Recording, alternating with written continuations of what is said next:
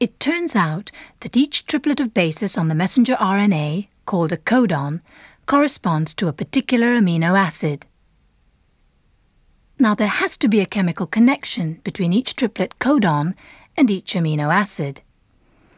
A special adapter molecule called transfer RNA makes that connection.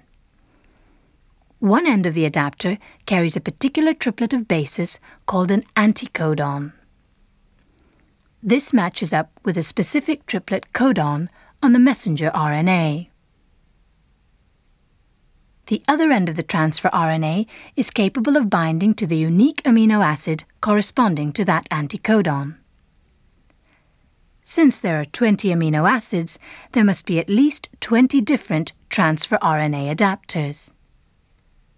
So, for a protein chain to be assembled, each triplet codon on the message is read. The transfer RNA adapter with the relevant anticodon binds the messenger. The amino acids at the other end of the transfer RNA adapters become joined by a peptide bond. Once a transfer RNA molecule is no longer needed, it's released. The process repeats, elongating the peptide chain until a stop codon is reached.